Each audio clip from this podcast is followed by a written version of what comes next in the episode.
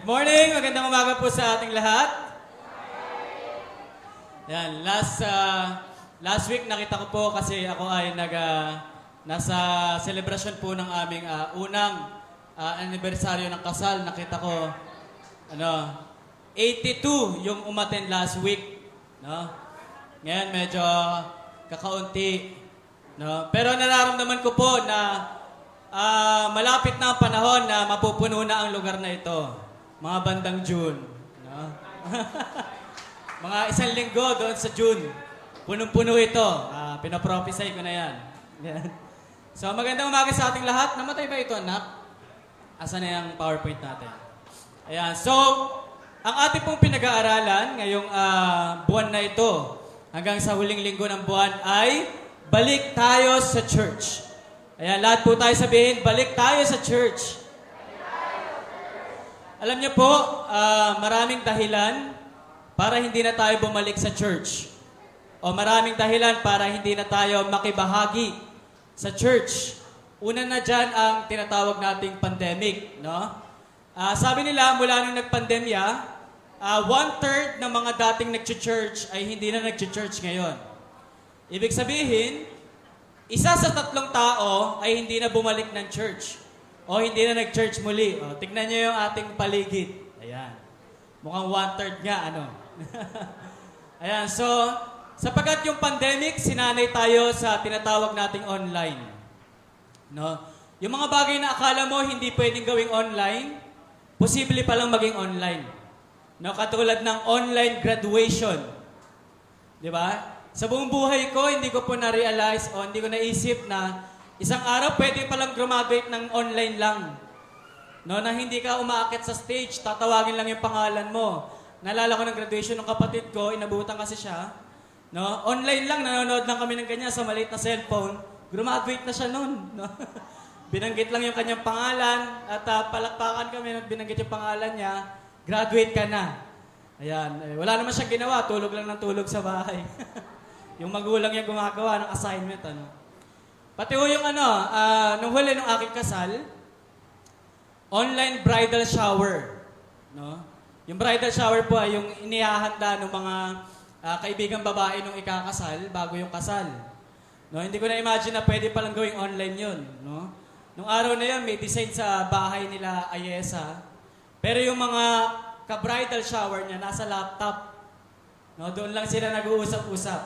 Thank God, hindi naman online wedding. Yun nangyari. Yun yung prayer ko, huwag naman sana online wedding. No, pati yung uh, nausing mga online break-up No, yung mga break up, online na lang. Di ba marami yung nag-break ng pandemic eh.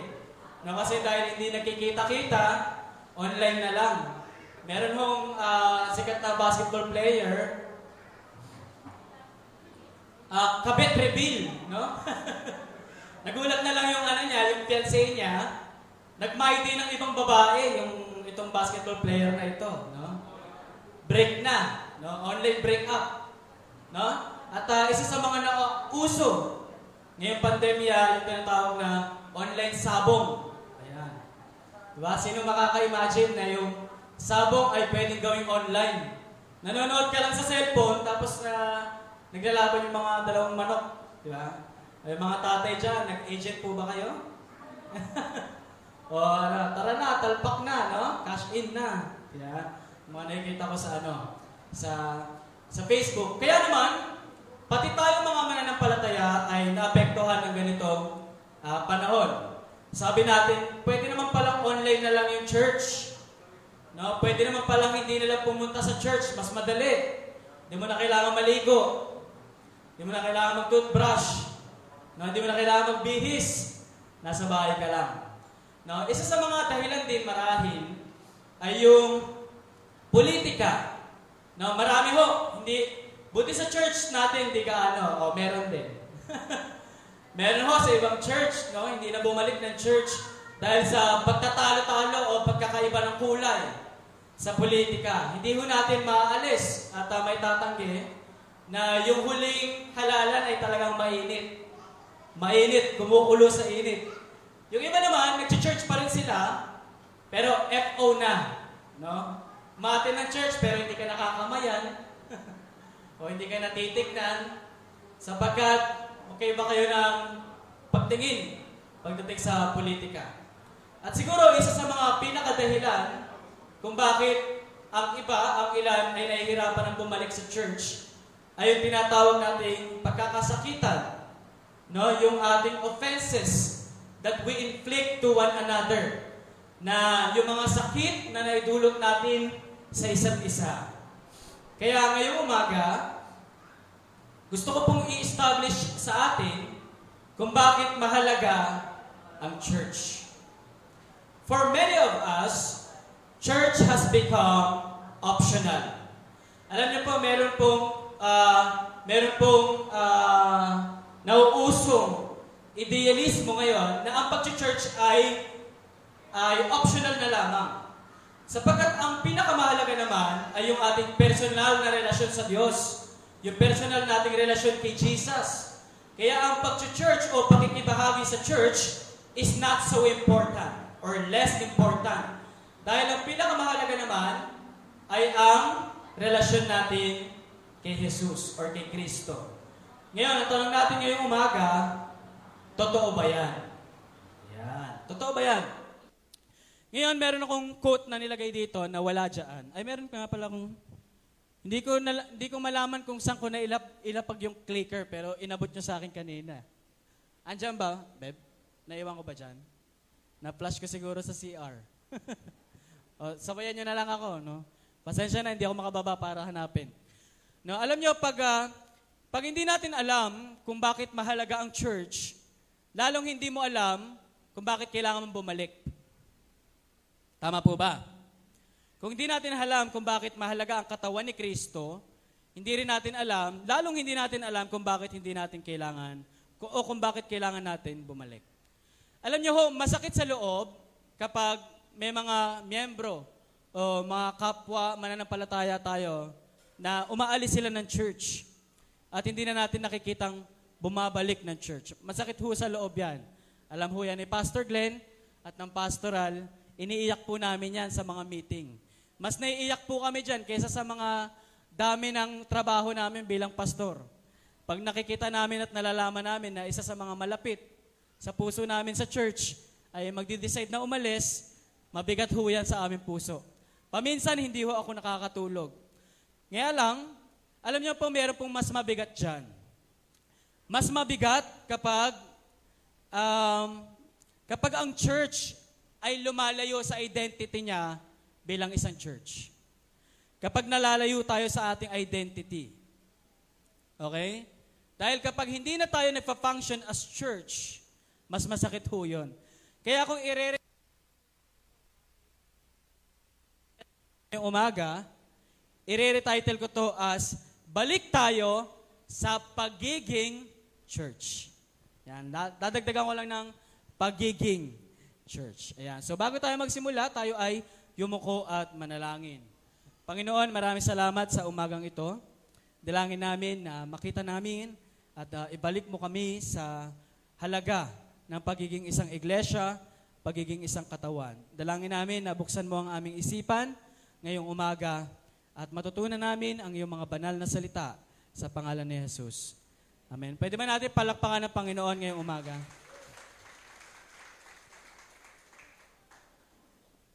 Alam ko na alam na ninyo at sinabi na ni Pastor Glenn last week na ang church ay hindi building, kundi tayo. Okay? Uh, sa mga matagal ng mananampalataya, yung katotohanan na yan ay pang-elementarya. Okay?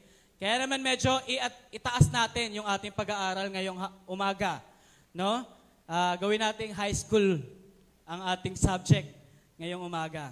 Ngayon, kung tayo ang church, ang tanong natin, ano ang itsura ng church?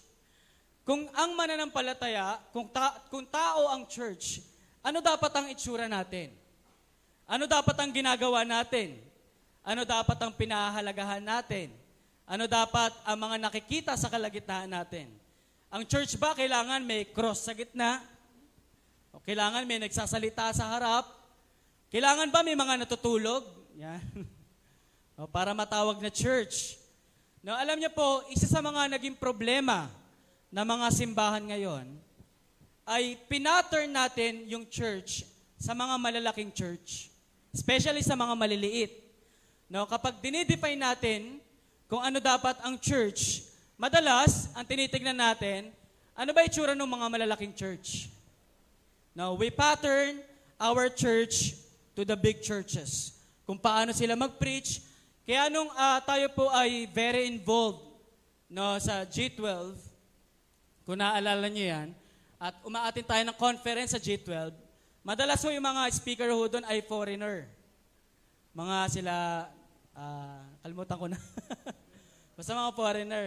Kaya ngayon, na-influensyahan tayo as a church. No? Pagbalik sa church, yung mga nagsasalita sa church, aba hindi na nagtatagalog. Di ba? Kung mag-preach, English, hala, sige, no? kahit mali-mali. Kasi yun yung nakikita natin sa malalaking church o sa malalaking gagawain. O minsan, ano yung nakikita nating facilities ng mga malalaking church? No? Kung, kung gaano, ito yung upuan nila, ito yung itsura ng stage nila. May juice sila, so dapat yung church natin may juice din. May pakape sa church na ito. So dapat yung church natin ay meron din pakape. No? Minsan na ipapattern din natin pati yung ating paraan ng pagsamba. No? Kailangan kasing bongga nung pagwo-worship ng mga malalaking church yung ating pagsamba. Hindi pwede yung sa atin, no? Na nakakayak na yung kanta pero yung yung spotlight nag party lights pa din siya. No, nagbi-blink. Hindi ko alam kung iiyak ako, ah, ano ako eh. Pa-party. No, sabi natin hindi pwede ganyan, no? Kasi sa mga malaking church, maayos ang tugtugan at pagsamba. Hindi ko naman sinasabing hindi mahalaga yung mga bagay na ito. Kaya lang, ang tanong natin sa umagang ito, yung mga bagay ba talaga na yon ang pinakamahalagang makita sa isang church? Ayan. Alam nyo, we should not pattern the church to the big churches. We should pattern the church to the Word of God. Kung ano ho yung sinasabi ng salita ng Panginoon sa kanyang aklat o sa kanyang sulat para sa atin, yun dapat ang ating dapat gayahin. Amen po ba? Hindi po natin kailangan i-pattern ang church na ito sa mga malalaking churches at lalong-lalo na sa pattern ng mundo. Alam nyo, hindi po ako magwo-worry kung hindi natin sila kamukha. Hindi ako magwo-worry kung ang Grace City Church ay hindi kamukha ng mga malalaking churches. Magwo-worry ako kapag ang church na ito ay hindi nakamukha ng inilalarawan sa Biblia. Sapagkat ang pattern natin bilang mga mananampalataya ay hindi kung ano yung nakikita natin sa mundo at sa ating paligid, kundi kung ano yung nakikita natin sa sulat sa banal na aklat o yung ating isinulat sa atin ng ating Panginoon. Kaya naman ngayong umaga, balikan lang natin saglit ang kasaysayan ng iglesia. Okay? Paano ba nabuo ang katawan ni Kristo? Paano ba nabuo ang church? Sa Mateo 6, um, sorry. Okay, tandaan natin na ang church ay hindi itinatag ng tao kundi ni Kristo. Sabi dito sa Mateo 16:18, at ngayon, sinasabi ko sa inyo na ikaw si Pedro, at sa batong ito ay itatayo ko ang aking iglesia. Sino ho ang magtatayo? Ang Panginoong Heso Kristo. Sabi natin last week sa tulong ni Pastor Glenn, Jesus is the founder, Jesus is the builder, and Jesus is the head of the church. Wala pong ibang magtatayo at magtataguyod ng iglesia, kundi ang Panginoong Heso Kristo. Hindi o ang tao, no? Kaya dito pa lang, dito pa lang sa verse na ito, ulam na. No, pag tinanong natin, mahalaga ba ang church? Yes.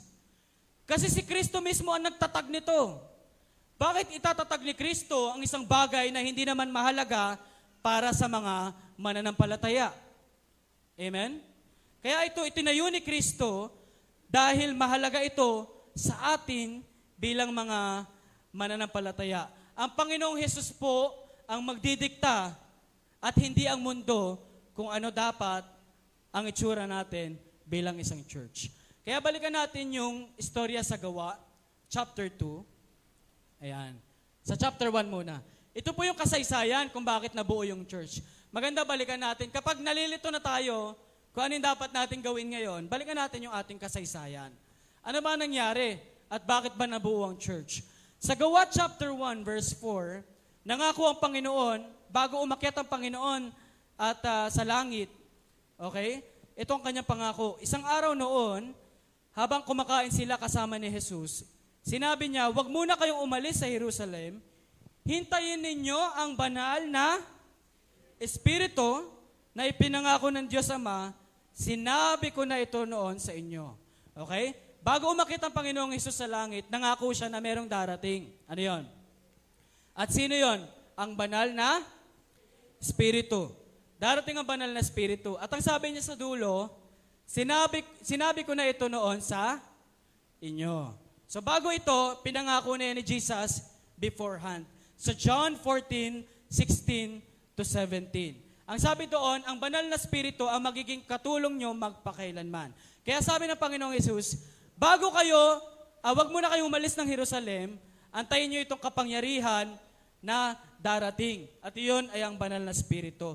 At dumating nga yan sa chapter 2. Okay, sa gawa chapter 2. Sabi dyan, sa verse 1, Pagdating ng araw ng pista na tinatawag ng Pentecostes, nagtipon ng lahat ng mananampalataya sa isang bahay. Sa verse 2, habang nagtitipon sila, bigla na lang silang nakarinig ng ugong na mula sa langit. No? Nakatulad ng malakas na hangin. Shhh, parang ganon. At puro ugong na lang ang kanilang narinig sa bahay na kanilang pinagtitipunan. Sa verse 3, Pagkatapos ay nakita silang, may nakita silang ningas ng apoy na parang mga dila na kumakalat at dumadapo sa bawat isa sa kanila. Kung kayo ay taga 35 at taga 34, maraming beses na tayo nakakita ng ningas ng apoy. Okay? Pero hindi po yung banal na spirito. Mag-impake po kayo. Okay? Anyway, so nagkaroon po na parang ningas ng apoy silang nakita. At verse 4, Napuspos silang lahat ng banal na espiritu at nakapagsalita sila ng iba't ibang wika na hindi nila natutunan. Ang banal na espiritu ang siya nagbigay sa kanila ng kakayahang makapagsalita ng ganon. Okay? Sa, ver- sa, verse, sa verses 14 to 36, hindi ko nababasahin. Nag-preach po si Peter ng gospel. At nag-respond yung mga taong nakinig sa kanya. Sa verse 37, ito ho nangyari. Okay? Verse 37. Wala na, nag-impake na. Sa verse 37, nang marinig iyon ng mga tao, magkatapos sila marinig yung gospel, uh, preaching of gospel ni, P- ni Pedro, tumagas ito sa kanilang puso. Okay? Kaya nagtanong sila kay Pedro at sa kanyang kasamang mga apostol, Mga kapatid, ano ang dapat namin gawin? Okay? Nung, nanir- nung narinig na nila yung mabuting balita, Tinanong sila, ano yung dapat namin gawin? Sa verse 38, sumagot si Pedro sa kanila, sabi niya, magsisi ang bawat isa sa inyo sa inyong mga kasalanan at magpabautismo kayo sa pangalan ni Yeso Kristo at mapapatawad ang inyong mga kasalanan. At matatanggap ninyo ang regalo ng Diyos na walang iba kundi ang banal na Espiritu. Ito na yung pagkakapanganak ng church sa verse 41. Sabi diyan sa verse 41, okay? Marami ang naniwala sa kanyang mensahe at nagpabautismo agad sila ng araw na iyon. Mga tatlong libong tao plus 120, okay, yung, yung nakatipon nung una, ang nadagdag sa mga mananampalataya. And that was the birth of the church. We call that the inauguration of the Holy Spirit of the birth of the church. The Holy Spirit inaugurated o pinasinayaan niya ang pagpapanganak ng iglesia. Ngayon, gusto kong makita nyo ang pinakamahalagang elemento that started the church.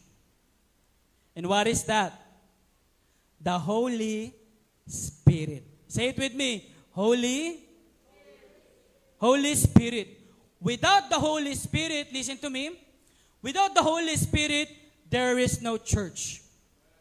Because the Holy Spirit is the one who inaugurated the birth of the church. And that's what I will be explaining further later in our discussion. Now, ito yung ating pagkakamali. At maraming pagkakamali ng mga churches sa panahon ngayon. We focus on the physical facilities outside of us.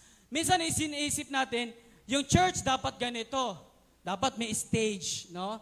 Dapat merong cross sa gitna, o dapat ganito yung itsura niya, dapat puti, no? Okay? Pero, nane-neglect natin yung bagay na nasa loob.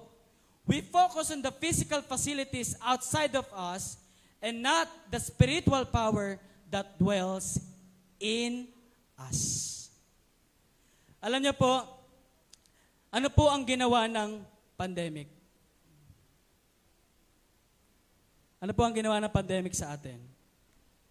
Alam niyo po, ang pinakamahalagang tatak ng isang church ay ang banal na spirito. Papaliwanag ko po yan sa dalawang maikling punto. Number one. Sapagkat ang banal na spirito, ang tatak na tayo ay mananampalataya. Kapag hindi mananampalataya yung nagagather, hindi yun church. Makakakita ka ng mga nagiinuman sa daan, nagagather sila. Hindi mo sila pwede tawaging church. Pwede kayong mag-gather ng mga kasamahan mo, o yung mga uh, alumni dati sa school at mag-gather kayo. Pero kahit gaano karami kayo, kung hindi kayo mga mananampalataya, hindi yan pwedeng tawagin church. Ang sabi sa John 14:17, siya ang banal na spirito na tagapagturo ng katotohanan. Hindi siya matatanggap ng mga taong makamundo dahil hindi siya nakikita o nakikilala ng mga ito. Amen. Ang sabi dyan, Kapag ang isang tao ay makamundo, wala sa kanya ang banal na spirito. Dahil ang banal na spirito ay imposibleng manahan sa isang taong makamundo. In short, pag puro kamunduhan ang pinag-uusapan sa isang lugar, hindi yun church. Kapag puro pangarap natin, kesa pangarap ng Diyos ang ating pinag-uusapan, hindi yun church. Pag puro kung anong makukuha ko, kesa kung anong mabibigay ko sa Panginoon, hindi yun church. Kapag pumupunta tayo sa isang sa church para baka sakaling magka-jowa ako kaya magsisimba ako na magsisimba. No, baka sakaling ma-promote ako sa trabaho kaya ako magsisimba at magsisimba. Kapag ang ating layunin ay makamundong bagay, hindi yung church. Sapagkat hindi mananahan ang banal na spirito sa isang lugar na mundo ang nagahari. Kailangan maghari ang banal na spirito. You don't come to church to lord the provision. You come to church to worship the Lord who provides. Amen.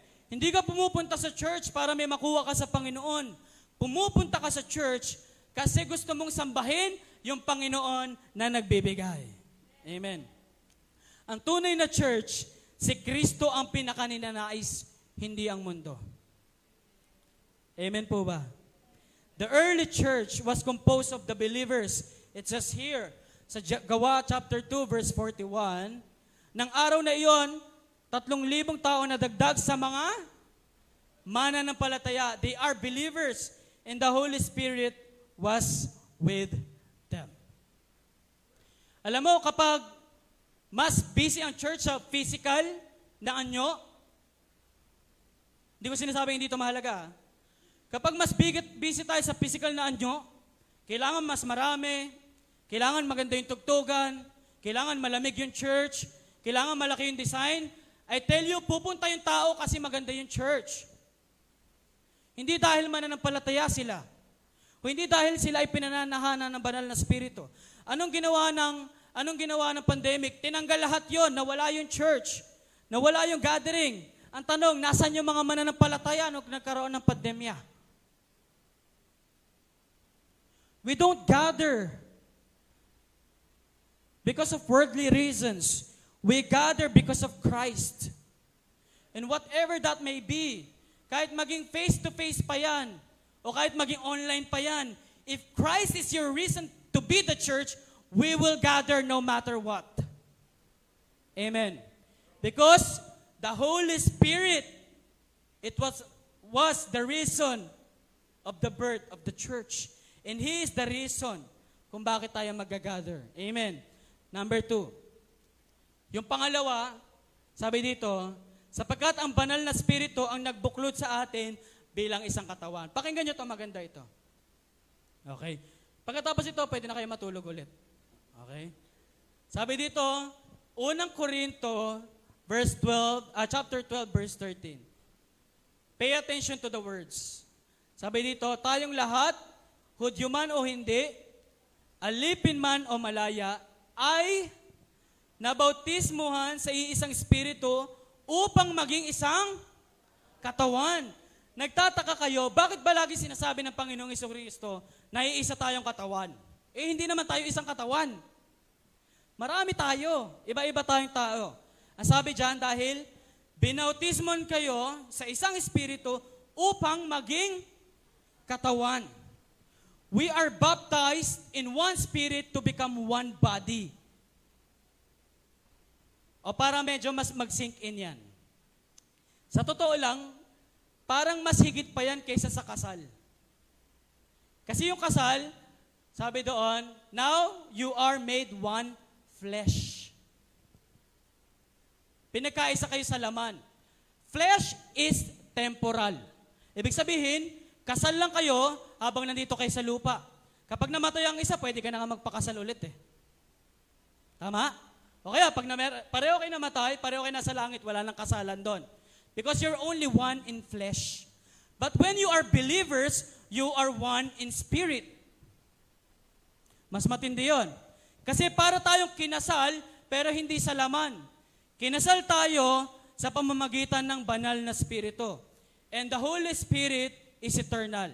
Ibig sabihin, yung relationship natin as body of Christ, hindi lang dito sa lupa, kundi kahit mamatay tayo, pagdating sa langit, tayo ay iisang katawan.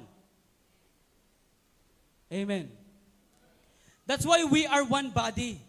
Kaya kung sino man ang nagnanais na paghiwalahin ng isang church, hindi kaya. Sabi nga ng Panginoong Yesus, even the gates of Hades, hindi kaya. Why? Kasi the power that binds the church is the Holy Spirit. Amen. Kaya ho, pag sinasabi natin hindi mahalaga ang church, para sa akin, parang ito ay pagtingin na mababa sa banal na spirito. Kasi meron siyang ginawa sa atin eh. And we are baptized in one spirit to be one body. Amen po ba? Ngayon, nung sila ay nabautismuhan sa banal na spirito, ang title po kasi ng message ko ngayon, hindi ko na nalagay dito, uh, empowered by the Holy Spirit. Ngayon, yung banal na spirito, dahil nanahan sa mga mananampalataya, nag-create yan ng mga habits. At ito yung mga habits na kanilang nakita o ginawa. Okay, apat. Okay, pakita mo nga anak. Sabi diyan, sa verse 42, naging masigasig sila sa pag-aaral ng mga itinuro ng mga apostol, sa pagtitipon bilang magkakapatid, sa paghahati-hati ng tinapay at sa pananalangin. Kapag break down natin yan, ganito yung kalalabasan. Balik tayo sa slide. Ayan. Ayan. Ayan. Apat. Number one, sige basahin natin lahat. One, devoted to the apostles' teaching. Number two, devoted to fellowshipping. Number three, devoted to breaking of bread. And number four, devoted to prayer. Isa-isay natin, bilisan ko na lang. Number one, apostles' teaching. Ang sabi dyan sa Gawa 2.42, ang unang highlighted portion natin, naging masigasig sila sa pag-aaral ng mga itinuturo ng mga apostol. Okay, wala pa dyan. Next mo nga anak. O, so number one, devoted to apostles' teachings. Pakita mo yung verse. Ayan. Naging masigasig sila sa pag-aaral ng mga itinuturo ng mga apostol. Ngayon, baka magtanong kayo, bakit apostles' teaching? Bakit hindi Bible? O Word of God yung ginamit?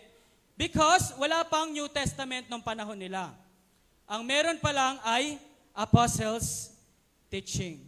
Ngayon, kung mangangaral kayo o mag-aaral kayo ng tungkol kay Kristo nung panahon na yon dahil wala pang bagong tipan, Sino ang mga taong pinaka-reliable magturo tungkol kay Kristo? Yung mga apostol. Dahil sila yung naging pinakamalapit kay, kay Kristo. Ngayon, magtatanong din kayo, bakit tong early church, yung mga apostol, nakakabuhay sila ng patay, nakakabuhay sila ng tulog, ako hindi ko kaya, no? nakabuhay sila ng tulog, nakagising sila ng tulog, nakakapagpalakad sila ng pilay, bakit kaya? Ito yung dahilan. Sa 2 Corinthians 12.12, sabi dito, Because they need the miracles. Okay? Papaliwanag ko lang bakit wala na yan ngayon. Sabi mo, believer ba kami, ba't hindi namin ito nagagawa ngayon? Because that was essential during this time. Because those miracles will establish their apostleship. Sabi dito sa ikalawang Korinto 12.12, Patutunayan ko sa inyo na ako'y tunay na apostol sa pamamagitan ng mga himala, kababalaghan, at di pa pang mga kamanghamanghang gawain. And because they were able to do that, the early believers are listening to their teachings. Kasi parang binigay yun sa kanila ng Panginoon para patunay na ito mga alagad ko talaga to. Makinig kayo sa kanila. Okay? Kaya ang sabi ni Pablo, dugtong niya, doon sa unang sulat niya, sa unang Korinto 14.37, ang sabi niyan, kung meron sa inyong mga nag-aakala na may kakayahan siyang magpahayag ng mensahe ng Diyos o sumakanya ang banal na spirito, sabi diyan, dapat din ninyang kilalanin na ang mga sinusulat ko sa inyo ay utos mismo ng Panginoon. Now, doon sa order nung sinabi sa Gawa chapter 2, verse 42, pinaka na-notice ng writer, yung kanilang devotion sa apostles' teaching. Number one yon. Tsaka lang sumunod yung iba. Bakit kaya? Sapagkat dapat ang pinakamahalaga sa church o ang pinakamahalaga sa isang iglesia, hindi yung facilities. Hindi ko ano itsura ng stage. Hindi ko ano itsura ng pulpit o kung gaano kalamig yung church. Ang pinakamahalaga sa church ay ang salita ng Panginoong Heso Kristo. Amen po ba? Hindi po dapat tayo nakapattern sa mga malalaking churches o sa mga malalaking social media pages kung ano yung sinasabi nila. Dapat nakapattern tayo sa salita ng Diyos. Amen po ba? Because at the end of the day, hindi itsura ng church building ang titignan ng Diyos. Titignan niya kung akma ba yung buhay natin bilang isang church sa salita ng Diyos. Amen. Hindi, hindi sasabihin ng Diyos, ay, ang pangit ng stage nyo. Pag may nagsayaw na generals, may nahuhulog sa gitna. May biyak eh. Ayan o. Oh. Impyerno. O kaya, ayoko sa church nyo, ang pangit pumorma ng mga pastor nyo. No? Papolo-polo pa, bakat naman yung chan. No? Impyerno. Eh, pag ganun ang batayan, yung dalawang pastor, impyerno na sila. Walang maliligtas. Itaas natin ang ating sarili. Pero buti na lang, hindi sa physical, tumitingin ng Panginoon. Amen. At may kakayahan pa rin tayong maligtas tayo ng Panginoon. Amen. Lahat ng dapat pinaniniwalaan ng church, nakapattern sa salita ng Diyos. Amen. Sino ba yung dapat natin pakasalan? No? Kailangan ba mananampalataya din? Pwede bang hindi mananampalataya? No? Paano ba dapat magsalita ang isang mananampalataya? Pwede bang sumasamba siya sa, chur- sa, sa Diyos, sa church? Pero sa social media, kung sino-sino minumura niya? O kung sino nilalait niya? Ano dapat ang batayan natin? Walang iba kundi ang salita ng Diyos. Amen? Laging, tandaan nyo to, laging ang bias ng isang church ay ang salita ng Diyos. Period. Amen. Hindi pas, ito na yung uso pas eh.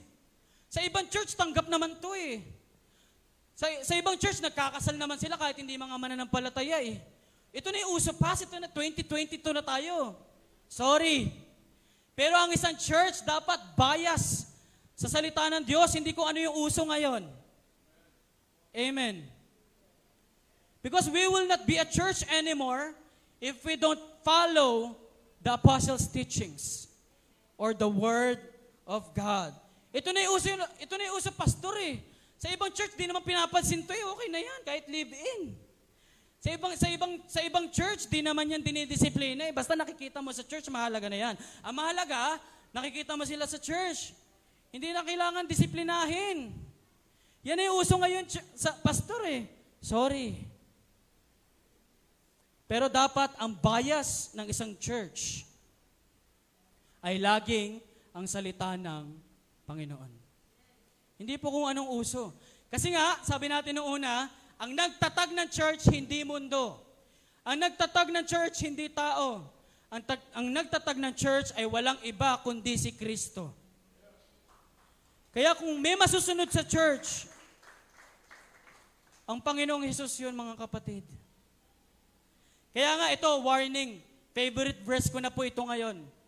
Ikalawang Timoteo, chapter 4, verse 3. Ang sabi, sapagkat darating ang panahon na ayaw na makinig ng mga tao sa tamang aral. Sa halip, hahanap sila ng mga gurong magtuturo lamang ng gusto nilang marinig para masunod nila ang kanilang layaw. Darating po ang time na ang magdidikta na kung anong church yung gusto nilang atinan o kung ano yung church na gusto nila makita, tao na. Kasi hahanap sila, sabi dyan, hahanap sila ng simbahan o hahanap sila ng isang church na magtuturo lamang ng gusto nilang marinig. Amen.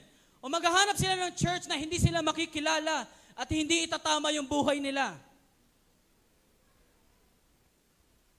But that is not the church.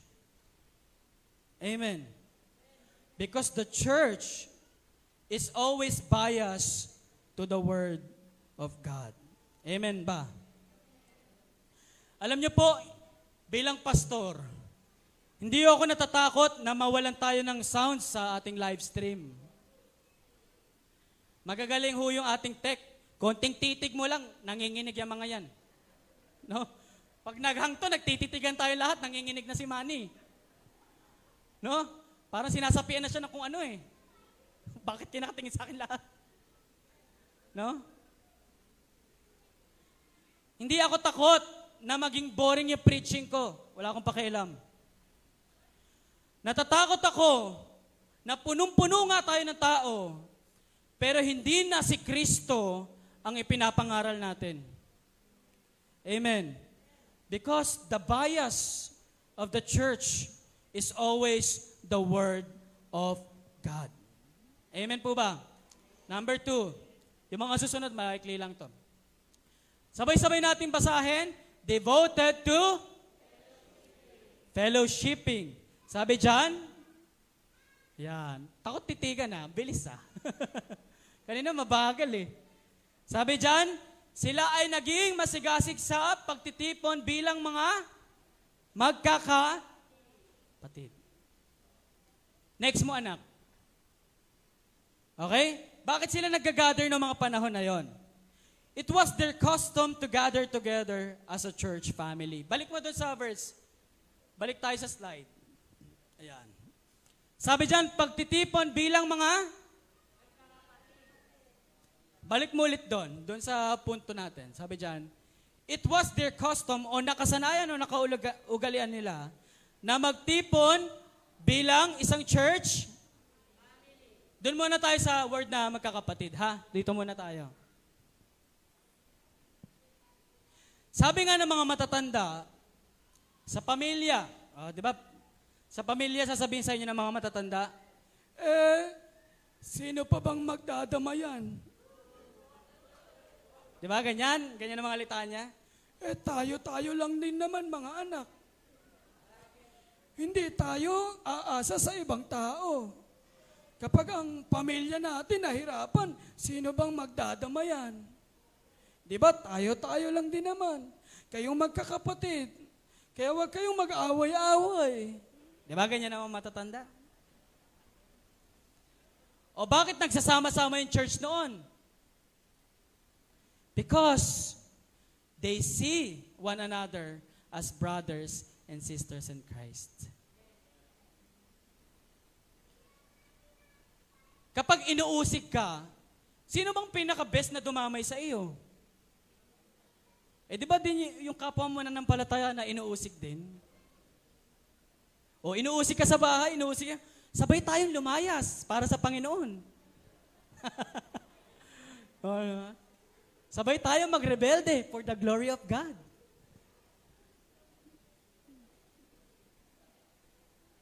Kapag nag-uumapaw yung kasiyahan mo para kay Kristo, sino bang pinaka-best kasama? Eh di ba yung mga kapwa mo rin mananampalataya? Kasi maiintindihan nila yung saya na, na idudulot ni Kristo sa buhay mo. Amen? Kapag masaya ka nag-worship, sinong masarap kasama? Eh di sila sila rin na masaya mag-worship para sa Panginoon. Amen? Ito na. At syempre, kapag nag struggle ka, sino bang pinakamasarap kasama? Ito syempre, yung kapatid mo rin sa Panginoon. Ito, makinig kayong lahat. Shhh. Meron po akong nakausap na matali- matalinong tao sa church. Ang pangalan niya po ay Manny Magay.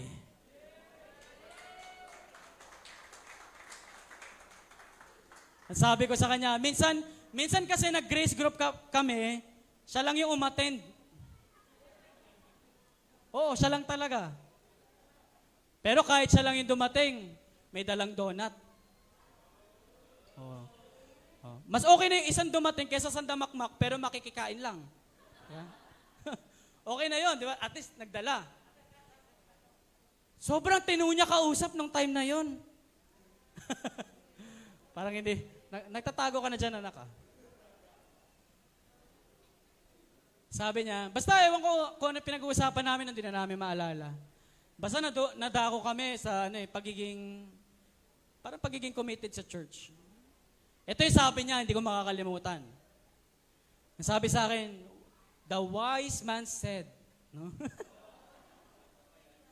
sabi niya, Tay, hindi ako aalis ng church. Hmm, sabi mo lang yan.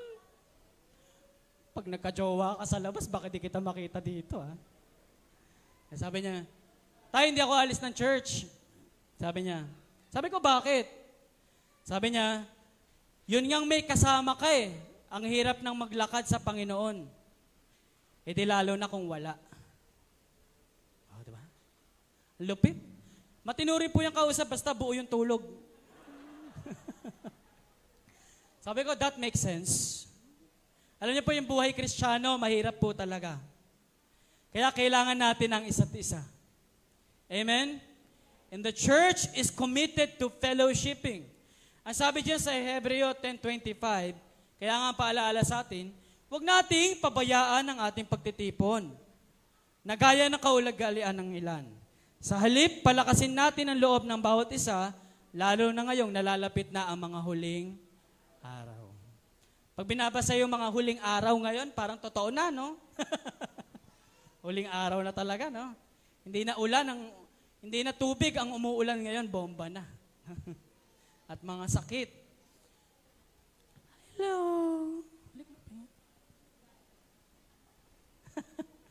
Cute ni Ayla. Yan. Number two, why do they gather? Because it was the design of God for the church. Yung una, sabihin nyo, eh, kinaugalian lang naman nila yun, pwedeng baliin. Di ba? Parang, kinasanayan lang naman nila yun eh, pwedeng baliin. Pwedeng hindi natin sundin. Pero itong pangalawa, tingin ko hindi natin pwedeng baliin. Bakit? Because we are designed to gather together as a church family. Ang nag-structure po niyan ay ang Panginoong Heso Kristo. Sa unang Korinto 12.12 ang sabi diyan, ang katawan, sabi diyan, ang katawan ng tao ay binubuo ng maraming parte. Ngunit iisa pa rin ang katawan. Ganon din sa ating mga mananampalataya na siyang katawan ni Kristo. Now remember yung verse 13, yung binasa natin kanina, tayo ay binautismuhan ng banal na spirito para maging isang katawan. So ibig sabihin, it was a design divine design of God. Kaya mapapansin nyo, pag binasa nyo itong buong chapter na to, merong structure. Merong magaling magpast, merong nilagay si Lord para magaling magpastor, merong nilagay para magaling magturo, merong nilagay para ah, yung kanyang kaloob ay mag, pagbibigay, yung iba ay sa pagpapayo. Bakit? Kasi din- dinesign nyo ng Diyos. Amen? Alam niyo, merong magsasabi na hindi naman mahalaga yung church. O hindi naman mahalaga yung pakikibahagi ng church. Kasi ako naman yung church. Narinig niyo na ba yon? Na pwede namang hindi ako makibahagi sa church kasi ako lang naman yung church. Now let's go back to the meaning of the church. Ang sabi dyan, ang church ay isang katawan, pero maraming bahagi. Okay? So ibig sabihin, ikaw ay bahagi ng church, hindi ikaw yung church. Tayo ay bahagi lang na, tayo ay bahagi lamang ng isang katawan.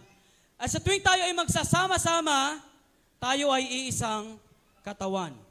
Tayo ay iisang church. Amen po ba? Kaya kung ikaw ay bahagi ng katawan, marapat lamang na ikaw ay makibahagi sa katawan. Kasi bahagi ka eh. Amen? Kunyari, itong mga katawan natin, kapag meron ditong hindi nakikibahagi, mahirap. Tama ba? At dahil ikaw ay bahagi ng katawan, ikaw ay nararapat lamang na makibahagi. Amen. Oh. Bakit maraming giftings? Ito yung purpose sa verse 7. Sabi niya dyan, ang bawat isa ay binigyan ng kakayahan na, makapa- na nagpapakita na sumasa kanya ang banal na spirito upang, ano sabi dyan? Upang makatulong siya sa kapwa niya mananampalataya. So pag tinignan nyo talaga, it, it, it is a design for the church to be together. Kasi paano mo tutulungan yung kapwa mo mananampalataya kung hindi tayo magsasama-sama? Amen ba? Paano mo gagawin yung Hebreo 3.13 na magpapa, magpaalalahanan kayo? Paano mo gagawin yung John 13.34 na magmahalan kayo? Paano mo gagawin yung Galatia 5.13 na magtulungan kayo? Paano mo gagawin yung Galatia 6.1 na tulungan yung isa na bumalik sa Lord? Hindi natin yung magagawa kung hindi tayo magsasama-sama. Amen. That's why fellowshipping is important part of the church. Ngayon, tatapusin ko itong punto na to. Ha? Pwede ba akong makiusap sa inyo bilang inyong pastor? Pwede po ba? O, sagot kayo, pwede po ba akong makiusap sa inyo? Okay, ito ang pakiusap ko.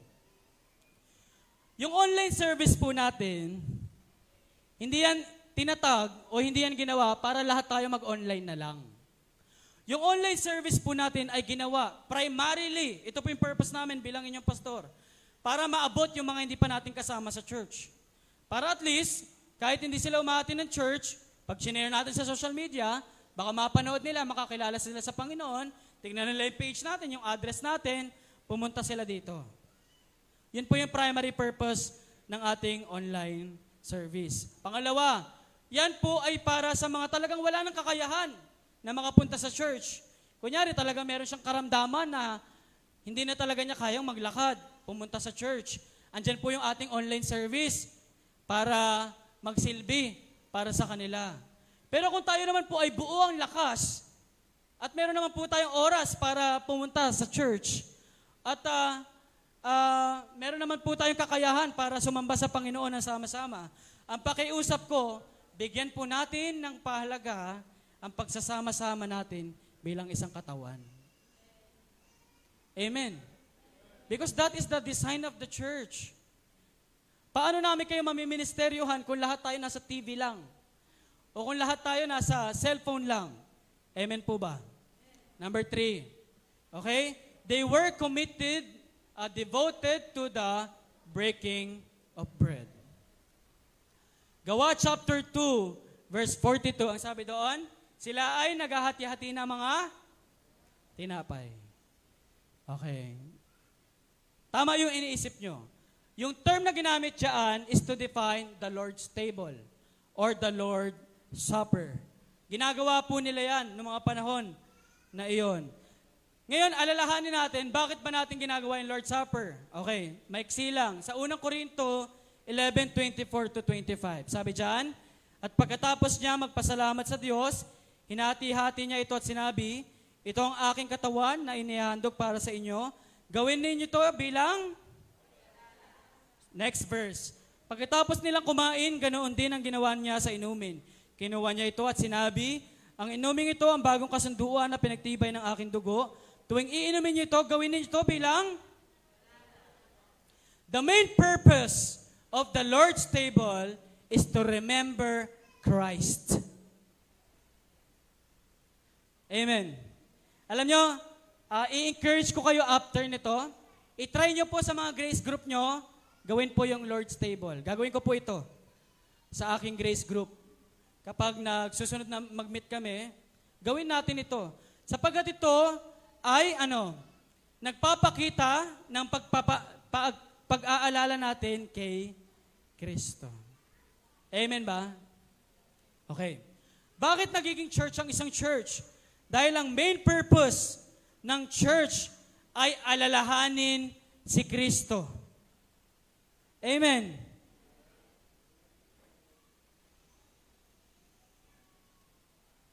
Kaya sabi niya sa verse 26. Verse 26 na yan, ano? Sabi diyan, sapagkat tuwing kakain kayo ng tinapay na ito at iinom ng inuming ito, sabi diyan, ipinahayag ninyo ang kamatayan ng Panginoon hanggang sa kanyang muling ang isa sa mga pinakamasarap gawin bilang isang church ay alalahanin si Kristo araw-araw, araw-araw, linggo-linggo, linggo-linggo, hanggang sa makamtan natin ang pagbalik ng Panginoong Heso Kristo. Yun yung ginagawa ng early churches. At yun yung kailangan natin gawin. Ang kailangan natin gawin ay alalahanin si Kristo palagi. Kaya mga kapatid, ito po panawagan ko. Hindi naman pong masamang magbanding sa mga grace group. Pero wag naman po sana puro banding. Alalahanin po natin kung bakit tayo nagbabanding o bakit tayo nagpe-fellowship. And the main reason why we do fellowship is to remember Christ in our midst. Amen. Kaya po, nagbago na ako. Binago na ako ng Panginoon.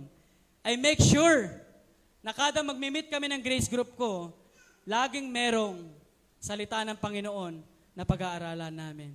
Kasi yun yung puso ng church. Ang puso ng church ay alalahanin ang Panginoong Yeso Kristo sa ating kalagitnaan. Amen? Lastly, at ito ay maikli lang ho, sabay-sabay nating sabihin, devoted to Gawa chapter 2 verse 42, ang sabi doon, sila ay masigasig na nananalangin. Hindi ko na ito i-expand. Papaalalahanan ko na lang po kayo mga kapatid. Ang church No? Church. Hello? Hi? Mga kapatid, ang mundo po ay pasama ng pasama. Nakikita nyo naman po yan. Ang buhay ho ay pahirap ng pahirap. Yung bigas na 20 noon, magkano na ngayon? Yung gas na 30, 30 plus lang noon. 70 plus na ngayon. Yung sili na piso tumpok ngayon, piso isa. Ang buhay ay pahirap ng pahirap. Ang tukso ho ay patindi ng patindi. Ang gusto kong ilagay dito, ang tukso ay palapit ng palapit. Magbabrowse pa lang ako ng Facebook, ano, ano, ano nakikita ko. ang tukso ho ay available na available na. Sampindot lang. Kaya ho, church, kung hindi tayo mananalangin, isang araw, tatangayin ang mga miyembro ng church na ito. We need to be devoted to prayer. Amen. Yung mga mananampalataya noon, they gathered to pray to each other's faith or for each other's faith. Hindi mapagtitibay na magandang na magandang building, building ating faith, kundi sa pamamagitan ng ating pananalangin. Amen ba? Kahit anong ganda ng church building natin, kung hindi tayo mananalangin, wala hong mangyayari. We always pray. Ito po magandang ano, magandang ugali ni Pastor Glenn, no, na inadapt ko na. Kahit nagbabanding lang kami or magkakape lang kami sa labas, hindi namin tatapusin yung banding na yun nang hindi na nanalangin para sa isa't isa. Because that's what that's one of the reason we exist as a church. We need to pray for one another. Amen. Pwede na si Lambert dito, patapos na ako eh. Biglang uminit na, no? Meron ulit akong ipapakiusap sa inyo, church. Okay lang? Pwede po ba ako makiusap ulit sa inyo?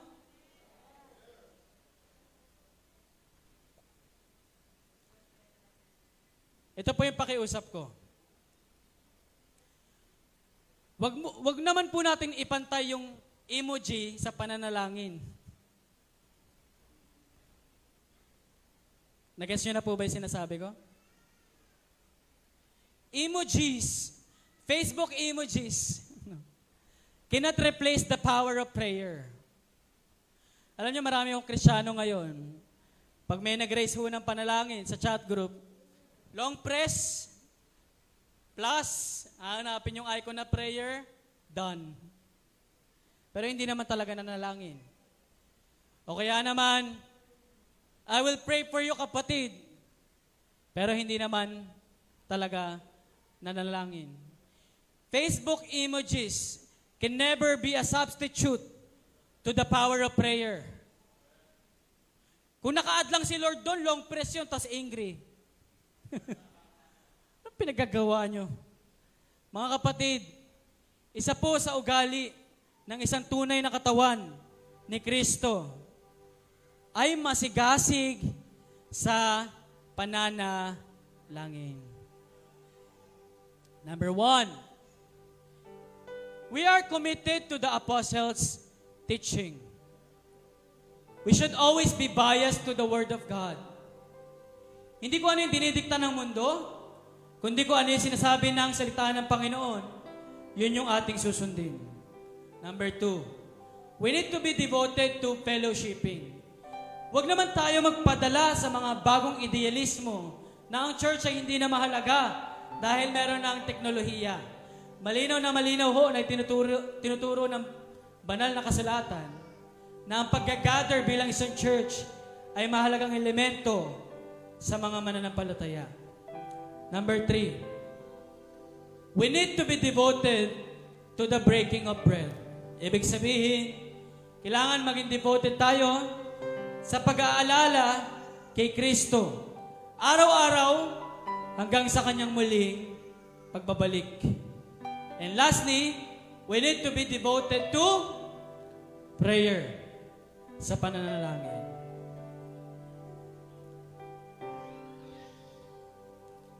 And I will end this message with this statement. Babalik tayo through His grace. Sabihin nyo nga po, babalik tayo through His grace.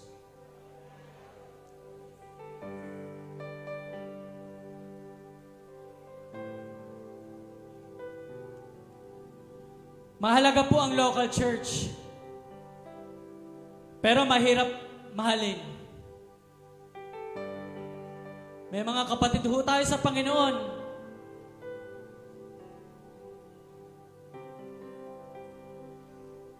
na nahihirapang bumalik.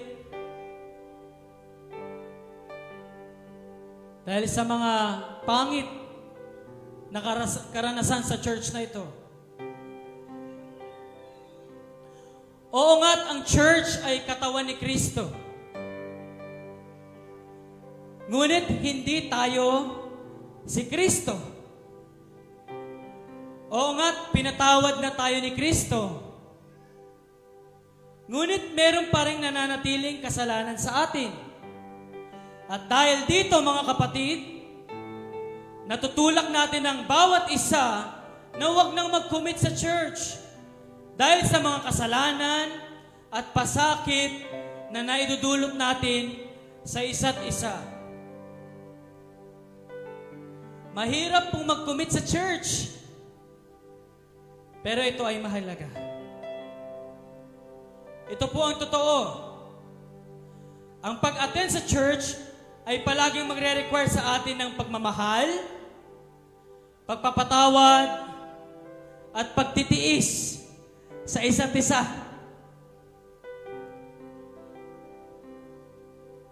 Kapag hindi mo nararanasan yan, baka wala kang kilala sa church na yan. Kasi kung kilala mo at nakikibahagi ka talaga ang buong buhay mo, malalaman mo na ang bawat tao ay may baho.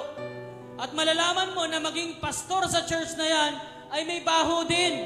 At kapag talagang ibinahagi mo yung sarili mo sa kanila, makikita mo na ang church na to ay talagang hindi perpekto.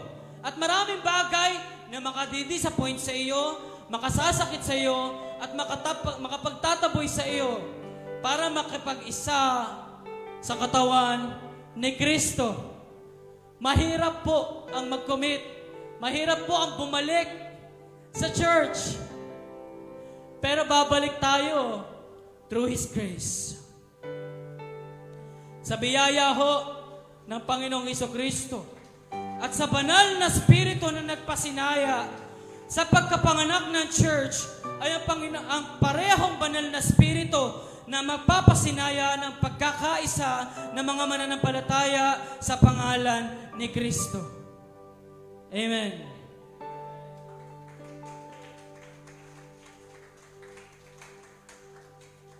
Meron na ho akong pakiusap sa inyo. Kapag dumating ang panahon, ako, ako po ang nakasakit sa inyo. Sana mapatawad niyo po ako. At sana, pag dumating yung panahon na ikaw naman ay makasakit sa kapatid mo, sana humingi ka ng tawad. At kung ikaw naman ang nakasakit sa iba, o ikaw naman ang nasaktan, sana, sa biyaya ng Panginoon, magpatawad ka.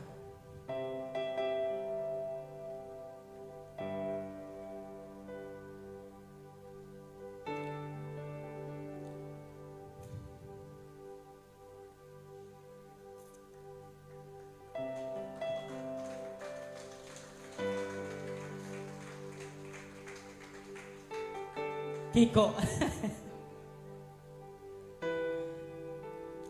Wala na. Dati ako, pangarap ko sa church. Mala CCF.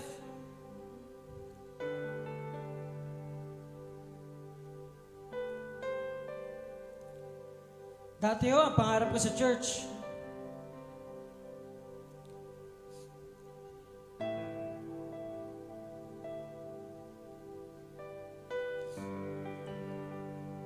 Magandang tugtugan.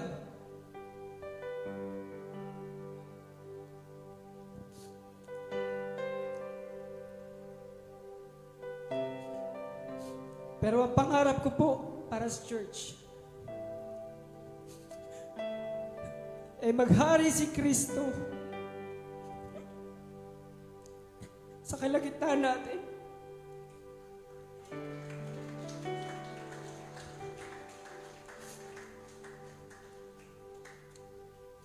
Di po perfecto ang church na ito. Marami pong dahilan para umalis kayo. Marami pong dahilan para magkawat-awatak tayo. Politika, pandemya, problema sa buhay, personal na kasalanan.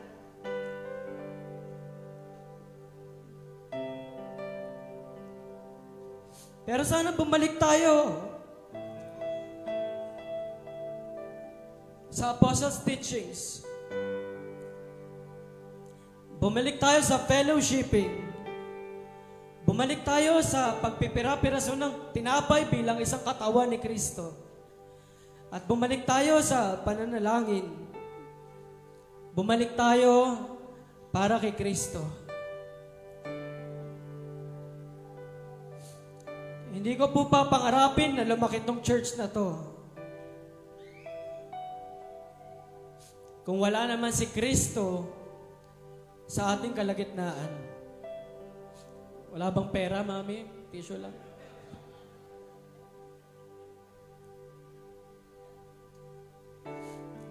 Wala ako sa plano yung pag-iyak eh. Pero ganun ko po kamahal. Ang katawan ni Kristo na pinaubayan sa akin. Nung tinanong ng Panginoon si Pedro, mahal mo ba ako? Sabi ni Pedro, oo. Sabi ng Panginoon, edi pakainin, pakainin mo yung aking kawan. Mahal mo ba ako? Oo. Edi pakainin mo yung aking kawan. Para sa akin bilang isang pastor, ang pag-ibig ko kay Kristo ay ang pag-ibig ko sa kawan na ipinagkaloob niya sa akin. Alam ng Panginoong Isus na mahirap magkaisa bilang isang iglesia. Kaya nga ang utos niya sa atin, ibigin natin ang isa't isa. At hindi lang basta ibigin, kundi ibigin gaya ng pag-ibig ni Kristo sa atin. Hindi tayo inibig ni Kristo kasi kamahal-mahal tayo. Hindi tayo inibig ni Kristo kasi kaibig-ibig tayo. Inibig tayo ni Kristo dahil siya ay pag-ibig. At iibigin din natin ang katawang ito, ang church na ito, dahil inibig tayo ni Kristo. At ang sabi niya, kung gagawin natin yan, makikilala ng mundo na tayo ay mga alagad niya. Hindi tayo makikilala ng mundo bilang isang church kasi may cross sa likod. Hindi tayo makikilala ng isang mundo bilang isang church dahil meron tayong stage sa harapan at merong mikropono at nagsasalita. Makikilala tayo ng church, ng mundo bilang isang church. Kasi kahit imperfecto ang isa't isa, iniibig at niyayakap natin ang isa't isa bilang isang katawan ni Kristo. Kaya, mga kapatid, balik tayo sa church. Let us close our eyes and let us pray. Panginoon, maraming salamat po sa iyong banal na salita. Maraming salamat po sa iyong mga salita na nangungusap sa aming kalagitnaan. Panginoon, kung ang church na po ito ay nalayo sa iyo, sa identity na nais mo na makita sa iglesia ito, dalangin ko na patawarin mo kami at makita namin ang pinakadahilan kung bakit kami nag-gather sa gusaling ito. At ito ay walang iba kundi dakilain ang pangalan mo. Ito ay walang iba kundi hanapin ang pangarap mo. Ito ay walang iba kundi mauhaw sa mga bagay na ikinauuhaw mo. Ito ay walang iba, Panginoon, kundi sambahin ang dakilang pangalan mo. At mula ngayong araw, Panginoon, dalangin namin na bilang isang katawan ni Kristo, kami ay maghahati-hati ng tinapa at makikisalo ng inumin bilang pag-ala-ala na kami ay isang katawan ni Kristo. Kami ay iyong isang katawan, Panginoon. Panginoon, pinapangal- pinapanalangin po namin na ibalik mo ang church na ito. At pinapanalangin po namin ang mga tao at mga kapwa namin mananampalataya na nahihirapang bumalik sa church. Lord, we pray for their souls. And we pray for their hearts. Lord, I know that you have the best timing for them. And may your Holy Spirit, the power of the Holy Spirit that inaugurated the birth of the church, will also empower their hearts for healing and unity. Lord, salamat po. Wala kami ilang ibang kayang gawin, kundi sumamba sa pangalan mo. And may you be the center of the church. May you be the center of it all. And may you be the center of everything that we will do as a Grace City Church. We worship you and we adore you sa pinakamataas na pangalan ng aming Panginoong Diyos, Yeso Kristo. Amen.